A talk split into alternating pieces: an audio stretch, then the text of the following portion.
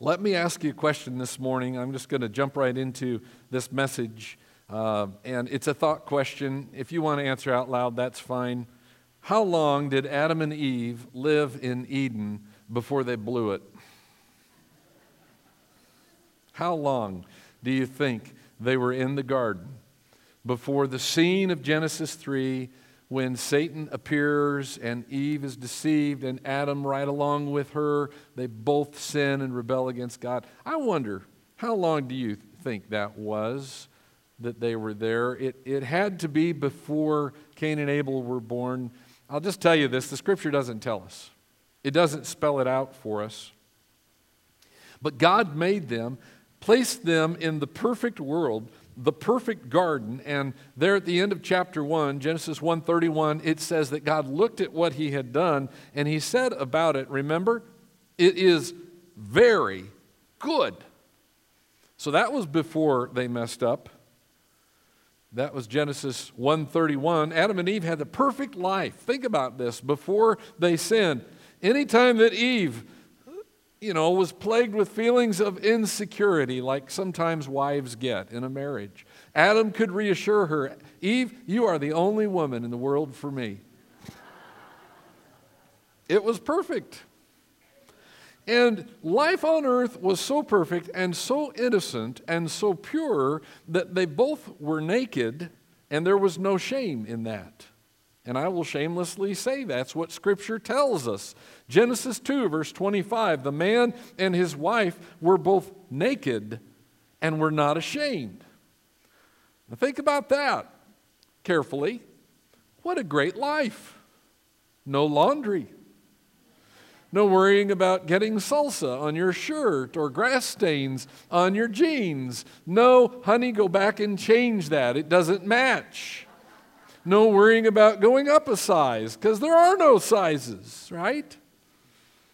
And Adam and Eve lived in perfect fellowship with each other in that relationship in the perfect world. But do you remember then how they both chose to eat from the tree of the knowledge of good and evil? How they believed the lie. Do you remember how they ate? And it says, chapter 3, verse 7 the eyes of both of them were opened. And do you remember then what it says in the next sentence?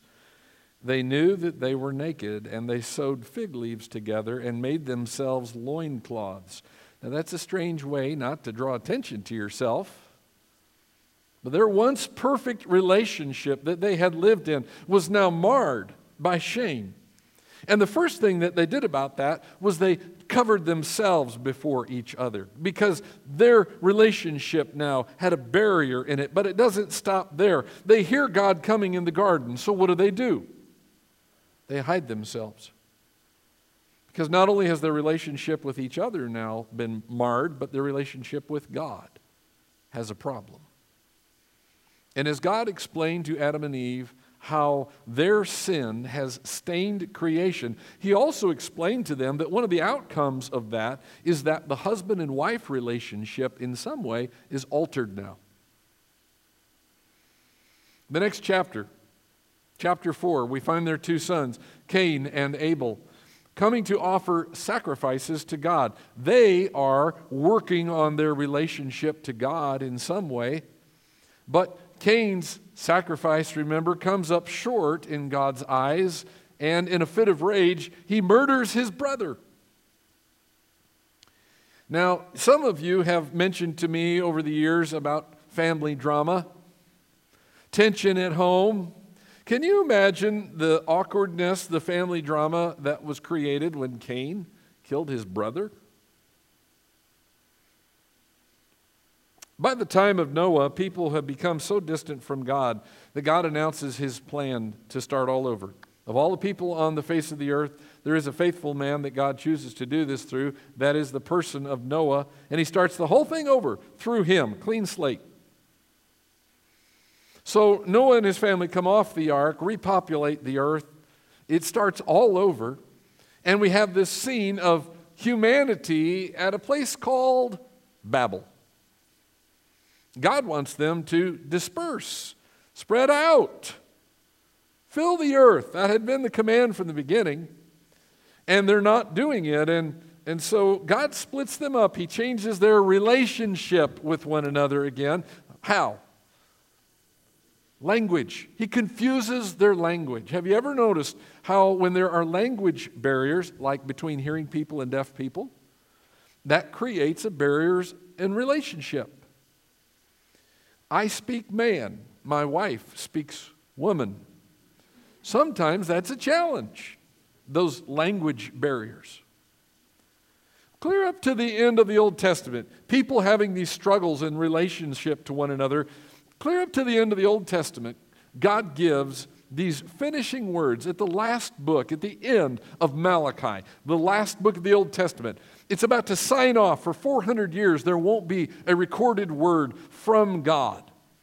And he ends it by saying these things through Malachi, chapter 4, verse 5.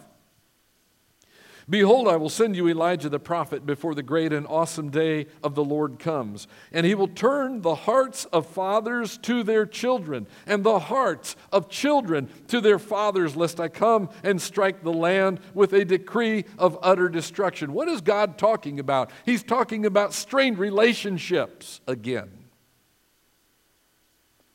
History is the story of broken relationships in a broken world between God and people and of people with each other, damaged, challenging relationships. And let me tell you something this morning rewriting history to say what happened isn't really what happened, that's not how you fix that. Separating people into groups and positioning them against each other. That's not how you fix that. Trying to set one kind of person or group of people ahead of another group of people, that's not how you fix those broken relationships between people. All along, God has had the plan that fixes it. All along, God has had the plan to restore broken relationships. That is what the cross is all about. If you want to explain why the Son of God becomes a human being and subjects himself to death on a Roman cross, consider it in that context. It is all about restoring those damaged relationships. That's what it says in Ephesians chapter 2, verse 14. I'd encourage you to open up your Bibles to that. I'm going to be reading that this morning chapter 2, verse 14 of Ephesians. I'm going to be reading it from a different translation than what I usually use. It's called the Simple English Version. I just thought that it did a very good job of accurately and simply saying what these verses say. Ephesians chapter 2, verse 14. Christ Himself is our peace. He has made Jews and non Jews one he used his own body to break down the fence of hate which separated them. Christ canceled the law which had commands in strict orders. He wanted to create one new man from two, making peace between them. Then he could make them friends of God with one body through the cross. He used the cross to kill hate. When Jesus came, he preached Peace to you who were far away, and peace to those who were near. Because through Christ, both Jews and non Jews have a way to get to the Father by one Spirit. If you're interested in growing up in Jesus, if you're interested in reaching for Jesus, in building up your spiritual walk, then you're interested in building up and restoring relationships. Jesus died for the purpose of restoring relationships. That's it in a nutshell this morning. The mission of the cross was the restoration of those broken relationships, and that mission has been passed along to you and me, the church. That means when we're reaching for Jesus, what we really are doing is seeing how we can restore broken people and their broken relationships.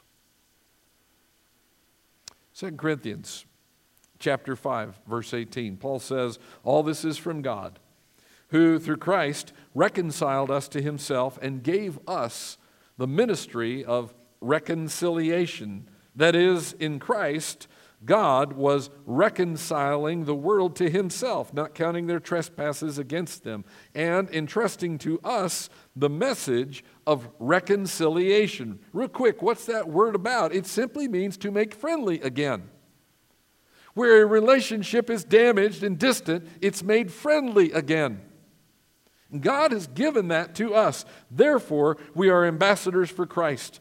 God making his appeal through us, we implore you on behalf of Christ, be reconciled to God. So, without apology today, that's what I want to point us to. I want to point you and me together to the necessity of working on relationships.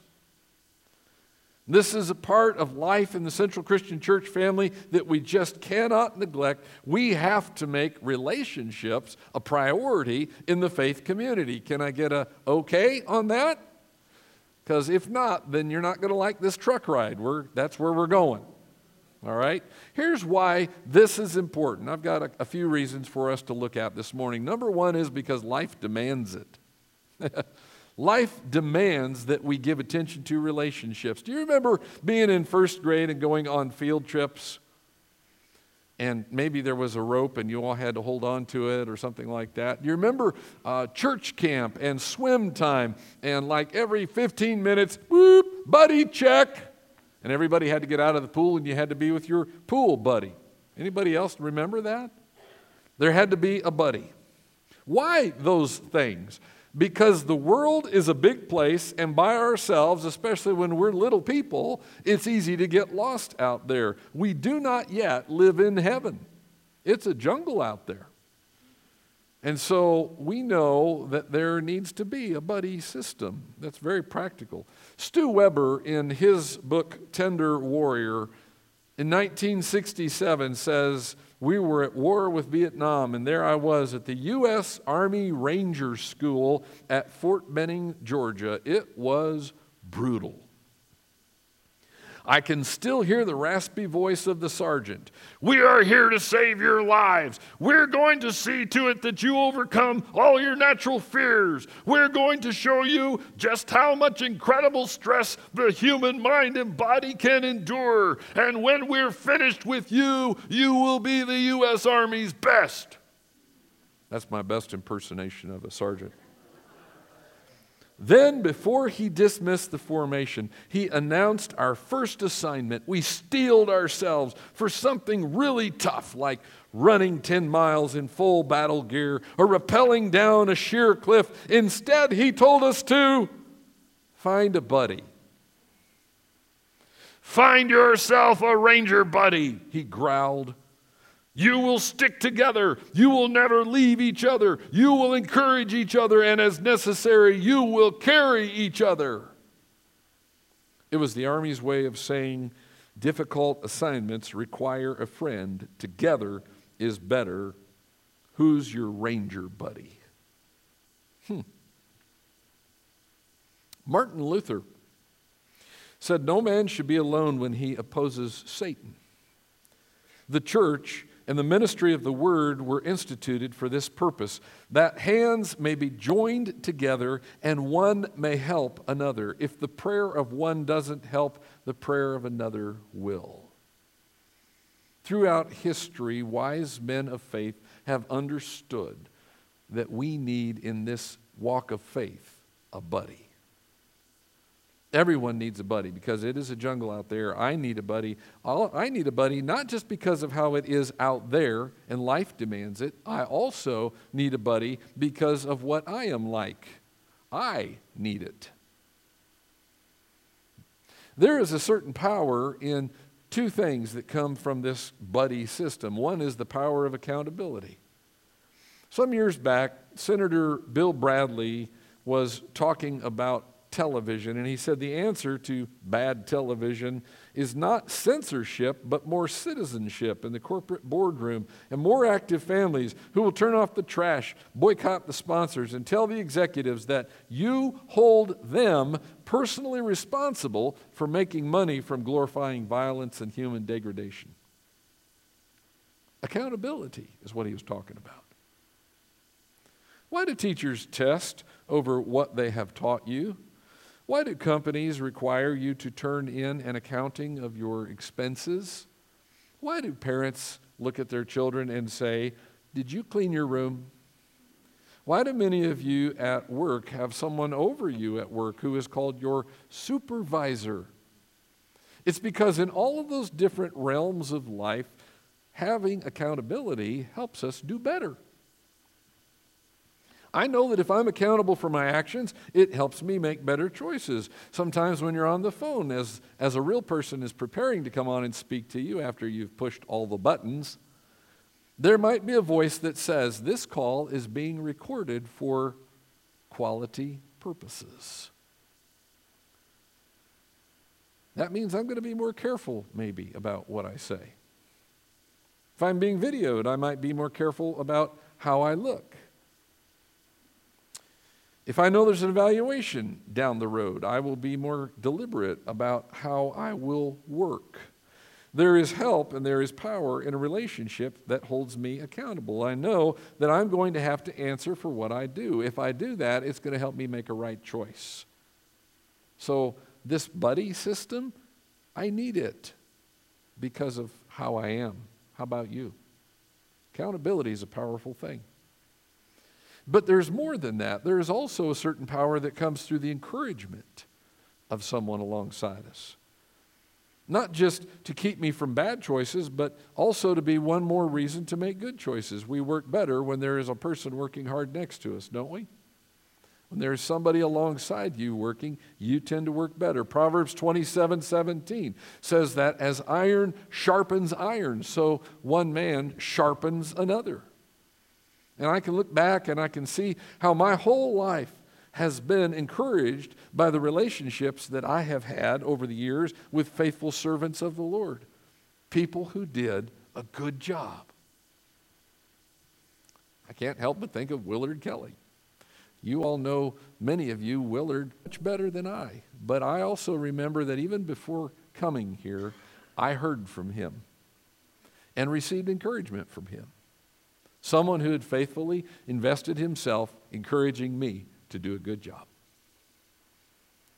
If you're one of those people that has been like that to me, thank you. You know who you are. I'm helped by somebody who reminds me of God's truth. I'm encouraged by people who share their lives, who show what that looks like, who show that it can be done. So there are those two things that help me because of how I am. I need accountability and I need encouragement. How about you? There's power in that. And that's one of the reasons that God puts us together in His family, in this relationship that we have. Here's another reason that we need to focus attention on relationships, and that's not only uh, those other two, but that because this isn't it. Where you and I live right now, this isn't all there is. I'm so glad for that. I think about the movie Home Alone, where Kevin, the main character, eight years old, has been you know, banished to the, the attic because he got in trouble. And he says how crummy it is to live with his crummy family. And he says, When I grow up and get married, I'm living alone. So if you're one of those people who just doesn't like being around people, have you thought about this? Our great hope, our great hope is to spend eternity in heaven with Jesus and each other. I thought of this story that I had read from Theodore Roosevelt's autobiography. I love it. You know, before he was president, he was vice president. Before he was vice president, he did a lot of things. One of those was he was the police commissioner of New York. Wish that we could resurrect him and put him back in that spot. He tells this story of how there was a Jew hating preacher from Berlin, Hermann Ahlwardt. He was going to come to New York and stir up hatred against the Jews. Free speech. Several from the Jewish community asked Roosevelt if they would stop this guy from coming to speak. He said he, that wouldn't be right. Listen to what he writes about this. The proper thing to do was to make him ridiculous. Accordingly, I detailed for his protection a Jew sergeant and a score or two of Jew policemen. He made his harangue against the Jews under the active protection of some 40 policemen, every one of them a Jew. It was the most effective possible answer, and incidentally, it was an object lesson to our people whose greatest need it is to learn that there must be no division by class hatred, whether this hatred be that of creed against creed, nationality against nationality, section against section, or men of one social or industrial condition against men of another social and industrial condition. I love that story. Make him ridiculous. Christian people ought to be ahead of the game on this feature of life. Is there somebody you're carrying a grudge against? Is there somebody who rubs you the wrong way, drives you up the wall? Somebody uh, who makes the word relationship sound more like slow boat on the way to China with them? Do you know a person like that?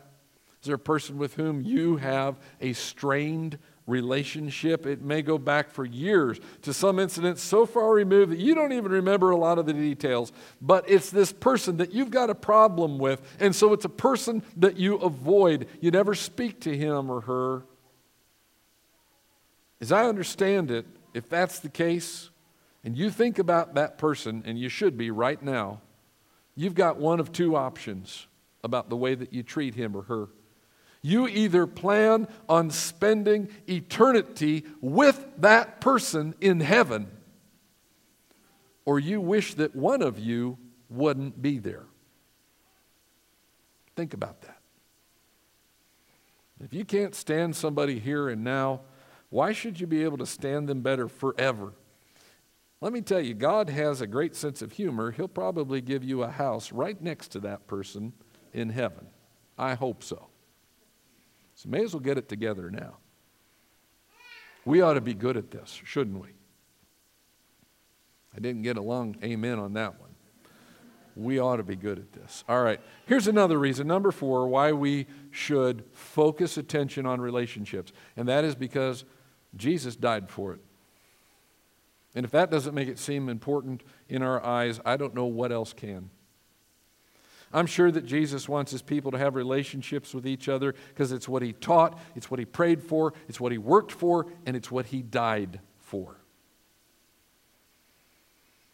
It's laid on the way to the Garden of Gethsemane. Jesus is wrestling in prayer as he feels the imminent weight of the sin of the world coming upon him, and he will die. And John records in chapter 17 these words in this prayer that Jesus prayed. He says, I do not ask for these only, his disciples, but also for those who will believe in me through their word, that they may all be one. Just as you, Father, are in me and I in you, that they also may be in us, so that the world may believe that you have sent me. Jesus wants unity among his people healthy relationships. And the goal of that is that the rest of the world will look in on that and believe who he is they'll have a restored relationship with God. You see, the way I relate to you shows either my care or my apathy toward Jesus. For us to do the Lord's work, we in the church have to get along with each other. When Jesus left the earth, he left the church to do his work. There isn't another plan. There's still a lot more people who've never even heard of Jesus. And so you and I need to rub elbows with one another sometimes. We've got to be together in this thing. John says in 1 John chapter 4, no one has ever seen God. If we love one another, God abides in us and his love is perfected in us. In other words, the world can see God when we get it right. Jesus died for this. And I couldn't do that without you. He's counting on all of us. We've got to make relationships a priority in Central Christian Church, in the Central Christian Church family. So, how do we do that? I'm glad you asked that. Let me give you some ideas real quick to wrap this up. here this morning. First of all, here's one way that we do that stay into my business. That's the opposite of get out of my business, all right? Get out of my business? No. Stay into my business. Following Jesus is about relationships, right? Following Jesus is about relationships, right? And one of the primary features of the early church was the way that they were involved in one another's lives. Acts chapter 2, verse 42 says they devoted themselves to the apostles' teaching and the fellowship, to the breaking of bread and the prayers. Some years back, Howard Hendricks asked, How in the world did the early church fellowship without coffee and donuts? What is fellowship anyway? He asked.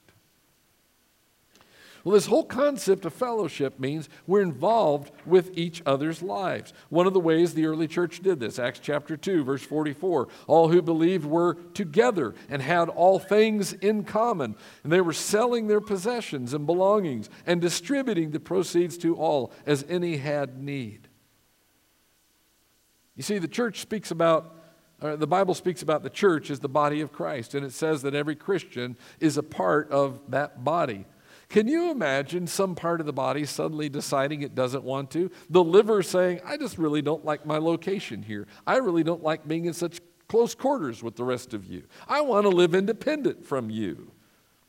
You can't do that and survive. The church is also compared to a family. Well, it's hard to be family if uh, members of the family don't share their lives with each other. How could a church family consider itself a family unless its family members are involved with each other's lives? You know, when God asks Cain, Where is your brother? And Cain replied, I don't know. Am I my brother's keeper? That was the wrong answer. The right answer is a different one. The correct answer is yes, you are your brother's keeper. And that's how the early church worked. that's how we should work. I'm not ready yet to share a toothbrush with all of you. But as much as I am able, I will be involved in your life and ask you to be in mine. And I encourage you to make that kind of a commitment today. It's not going to happen from just coming here. This is part of it, Sunday morning worship time, but it's going to also require being involved in a small group, in disciple hour, in a ministry team of some kind, in some other way that you are developing a deeper relationship with some of these people who are, look at them sitting around you here right now. It means we're going to be checking up on one another, especially during times of crisis. One of the ways to measure the strength of a church family is to answer the question how much are they spending time with each other outside of the building? How often do families get together? How well do we really know each other? It can't happen without making an effort to be involved in others' lives. And I doubt that it's going to happen if you're here, but you never really have made a commitment to be a part of the church family. You're still holding yourself at arm's length. We must be involved in each other's lives. So stay in my business. All right? Here's the second one, and that is I value you. One of the practical ways the early church demonstrated they needed each other was the way that they sacrificed personal ownership to take care of one another's needs. We looked at that. Acts 2:44. They were together and had everything in common. All the believers were one in heart and mind. No one claimed that any of his possessions were his own, but they shared everything they had. Those first Christians were saying to each other by doing this, I need you more than I need this stuff. They valued one another. And it wasn't just there in those very earliest days, but later on in the days of the church, they were sending, uh, they were sharing their lives with Paul and his ministry by sending money to meet the needs of Christians around the world that it could get to. The Christians in Philippi sent an offering to the Christians in Judea during a time of famine. Now, the world tells us relationships are a way that you get stuff. Not that we should value relationships ahead of wealth. Now, once in a while, we need to be reminded of those priorities, and once in a while, we need to, by our actions, say to one another, I value you more than stuff. Here's the third one, last one. Let's get together. Let's get together. What are the things that prevent people from getting close to each other? What are the things that we allow to creep into the scene and crowd out the good relationships God wants us to have? It's not a complete list, but the Bible talks about some of them gossip, slander, holding a grudge, pride, prejudice, personal taste, opinions. They're all things the Bible says don't fit along inside of the body of Christ. So if you're going to commit to needing me and I to you, then these are things that have to go. Instead, look what Paul says in Romans chapter 12, verse 10 to the church love one another with brotherly affection, outdo one another in showing honor. Chapter 12, he says, Live in harmony with one another. Do not be haughty, but associate with the lowly. Never be wise in your own sight. He says to the Corinthians, I appeal to you, brothers, by the name of the Lord Jesus Christ, that all of you agree that there be no divisions among you, but that you be united in the same mind and the same judgment. Sometimes that's uncomfortable, isn't it? Sometimes it involves going to somebody who has something against you, but they chose not to do the right thing and come to talk to you about it. And what you need to do for the good of the body is to go to that person. It would do this body good if today there's somebody who has something against a brother or sister, and that person would go as Jesus commanded and be reconciled before you leave here today. You've got some work to do if that's you, and it's not for you, it's for Jesus. It's for his body. It's because Jesus died for the sake of making the church be a place where people don't allow the enemy to interfere in their relationships. He died for the sake of changing that. We need each other. I read a story from Haddon Robinson. he said a man went to an asylum for the criminally insane, and he was a bit surprised to find that there were only three guards there watching over a hundred inmates. And he said to one of the guards, Aren't you afraid that the inmates will unite and overcome you and escape? And the guard said this Lunatics never unite. Locusts do. Christians should. If we don't, we don't know where our power is, Robinson says. Lunatics never unite. I suppose if we were lunatics, we would never be united. Wouldn't it be neat, though, if instead of that, people looked in at Central Christian Church and they said about us, there go those crazy Christians from Central Christian Church. They act like their lives depend on each other. No one who tries to join up with them gets left out. And they just act like they want more people to join in with them. That's crazy. All right, I'll take that. Just imagine it. Just imagine a community of believers who are all unashamed to say, I need you. And then they live like they really believe that. Just imagine that. Imagine a community of people where they're not afraid to rub elbows with each other, who make sure that they meet each other's needs, who are walking in the same direction with God's goals in front of them. Do you like to be a part of that? I sure want to be. You can be a part of that.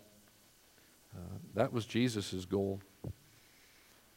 When he came to the cross, it was that he would bring people together and through his cross bring them to God.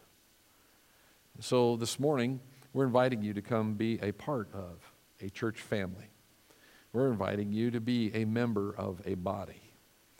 That isn't our invitation, that is what Jesus Christ has told us to do. Be reconciled to God. I'm going to ask you, please, to stand up with me. This time during our worship time is when we are going to say to God, help us make good choices so that we respond to your word like we're supposed to do. Could that be the prayer on your heart right now, please, as we approach Him? If that means you need to begin a relationship with Jesus and you wonder, how do I do that? Well, His Word makes it very clear. You need to repent, you need to be baptized, you need to acknowledge that Jesus Christ is Lord in your life and make Him Lord in your life from this day forward. If you're ready to make that choice, we would love to help you begin and to welcome you into the family of God. Let's pray.